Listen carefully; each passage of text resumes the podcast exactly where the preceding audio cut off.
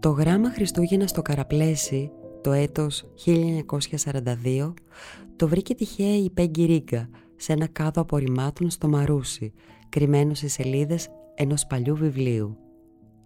Το γράμμα που είναι αγνώστο αποστολέα έχει παραλείπτει την κυρία Ελισάβετ Ψιλοπούλου, υπάλληλο στο Γενικό Λογιστήριο του κράτους.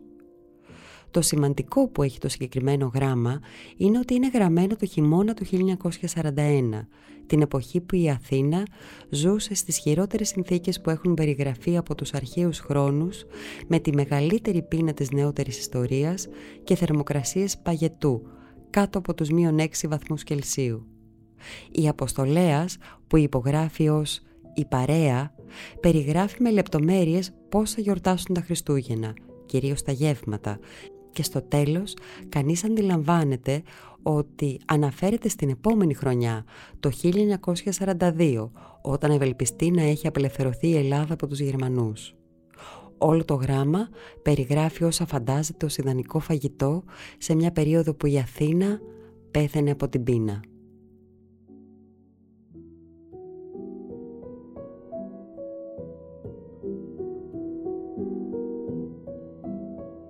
Το γράμμα διαβάζει η ηθοποιός Κόρα Καρβούνη. Είναι τα podcast της LiFO.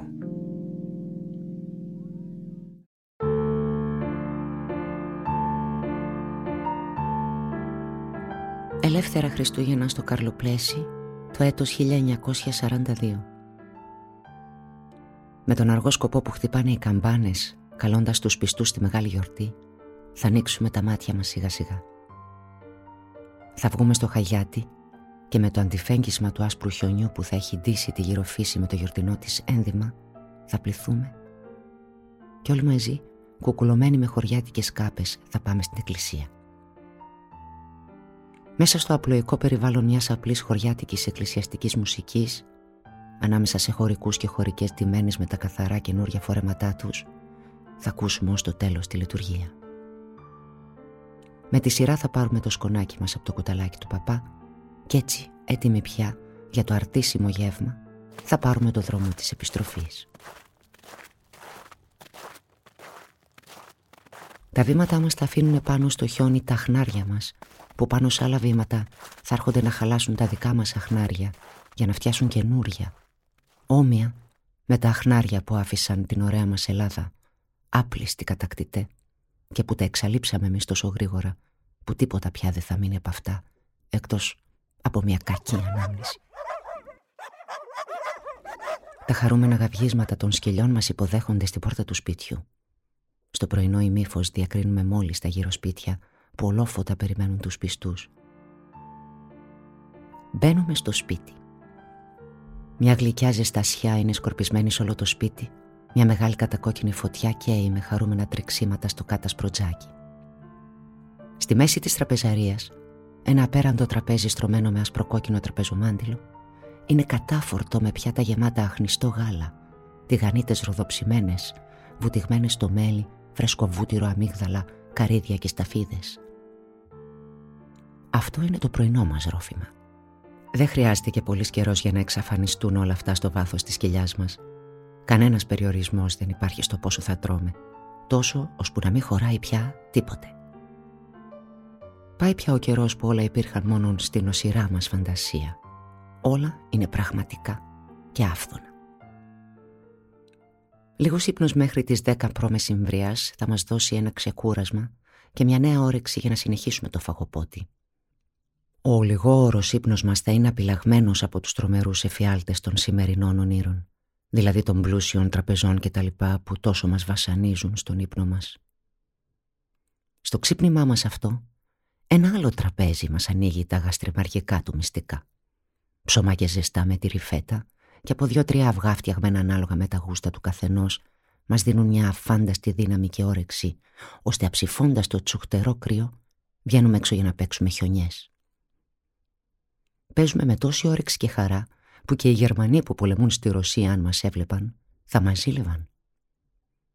Μα το παιχνίδι και ο καθαρός αέρας Γρήγορα μας αδειάζουν το στομάχι και νιώθοντας νέους πόνους στην αδιανή κοιλιά μας, τρέχουμε με χαρούμενες φωνές προς το σπίτι για να την ξαναγεμίσουμε, φωνάζοντας «Πεινάμε, πεινάμε».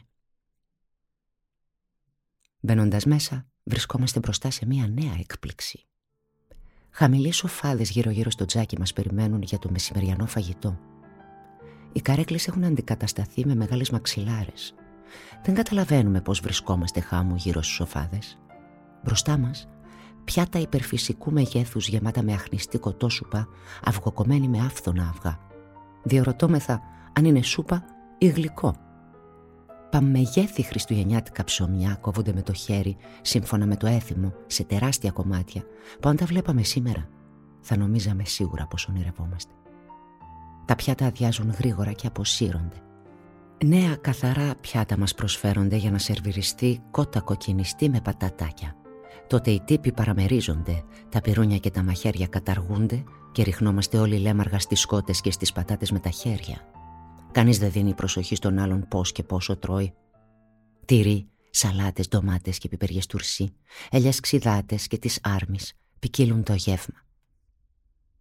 Αδειάζοντας τα ποτήρια με το κρασί, ρίχνουμε άθελα τα μάτια μας στο ταβάνι, από που κρέμονται πελώρια λουκάνικα, ευωδιαστά και πολύ γαργαλιστικά. Γρήγορα φεύγουν και αυτά για να δώσουν θέση στις τυρόπιτες που σερβίρονται στο τραπέζι με το ταψί. Εν συνεχεία, χωριάτικος χαλβάς σερβίρεται, ενώ η διαπεραστική μυρωδιά του σουφλιμά που ψήνεται δίπλα στο τζάκι μας ανοίγει καινούρια όρεξη, όχι όμως για φαΐ, αλλά για κρασί. Έτσι και γίνεται. Κάτω από το σουφλιμά, μεγάλες φέτες μαζεύουν το λίπο που στάζει από αυτόν. Ομυρικές μάχες συνάπτονται γύρω από αυτές, ποιος να τις πρωταρπάξει; Ο σουφλιμάς, τα ψημένα κάστανα, οι σταφίδες, τα μίγδαλα και τα καρύδια, μαζί με το εκλεκτό γνήσιο κρασί, μας κρατάνε συντροφιά μέχρι τη νύχτα. Διάφορες συζητήσεις και χωριάτικες ιστορίες κάνουν τόσο ευχάριστη τη συντροφιά. Μια στιγμή, ανοίγοντας η πόρτα της τραπεζαρίας, βλέπουμε στο διπλανό δωμάτιο ένα τεράστιο γουρούνι 80 περίπου οκάδων. Ο οικοδεσπότης αναλαμβάνει να μας εξηγήσει ότι από αυτό άλλο θα φτιάσουν καπνιστό, άλλο παστό, θα γεμίσουν λουκάνικα και θα φτιάσουν το λίπος της χρονιάς τους. Τα πρώτα σκοτάδια της βραδιάς μας βρίσκουν ακόμα καθισμένους γύρω στους σοφάδες. Κανείς δεν έδειξε σημεία ότι θέλει να σηκωθεί. Κι όμως όλοι μας διαρωτώμεθα, ενδόμηχα, μήπως από το πολύ φαΐ δεν μπορεί να κουνηθεί κανείς. Το τελευταίο ποτήρι της βραδιάς δεν είναι κρασί, αλλά ζεστό γάλα, για να μην βαρύνει το στομάχι μας που πρέπει την άλλη μέρα να είναι έτοιμο να δεχτεί το μαγειρεμένο χοιρινό. Καληνυχτίζουμε και πάμε για ύπνο, έχοντας την εντύπωση πως ζήσαμε όχι στην πραγματικότητα, αλλά σε ένα ευχάριστο όνειρο. Κι όμως γρήγορα γυρίζουμε στην πραγματικότητα, σαν βλέπουμε κοντά στη στρωματσάδα που μας ετοίμασαν για ύπνο, τεράστια πύληνα δοχεία που και ο πιο κουτός θα καταλάβει για ποιο σκοπό μπήκαν εκεί δηλαδή για να μας απαλλάξουν από τας νυχτερινάς εξόδους. Έτσι μας πήρε ο ύπνος την πρώτη βραδιά των πρώτων ελεύθερων Χριστουγέννων πάνω στο γραφικό χωριό του Καροπλαισίου, που δεν το εμόλυνε το πέρασμα του εχθρού, φιλοξενούμενοι από τον καλό φίλο Βαγγέλη. Έτσι θα περάσει τα πρώτα ελεύθερα Χριστούγεννα όποιος θελήσει, υποβαλόμενος σε μια ταλαιπωρία κατά το ταξίδι, να συμμετάσχει σε αυτά πάνω στις ψηλές κορυφές των βουνών της Πίνδου. Ιστερόγραφο Λίζα, μόλις συνέλθεις από την ανάγνωση των σκανδαλιστικών αυτών σελίδων, γύρισες στην πραγματικότητα και φρόντισε να μην ξεχάσεις την πρόσκληση για το απόγευμα της 26ης Δεκεμβρίου 1941.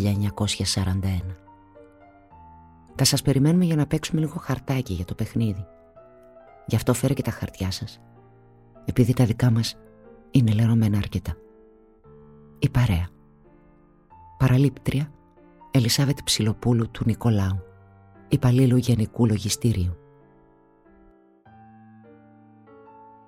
Το γράμμα διάβασε ηθοποιός Κόρα Καρβούνη. Είναι τα podcast της LiFO.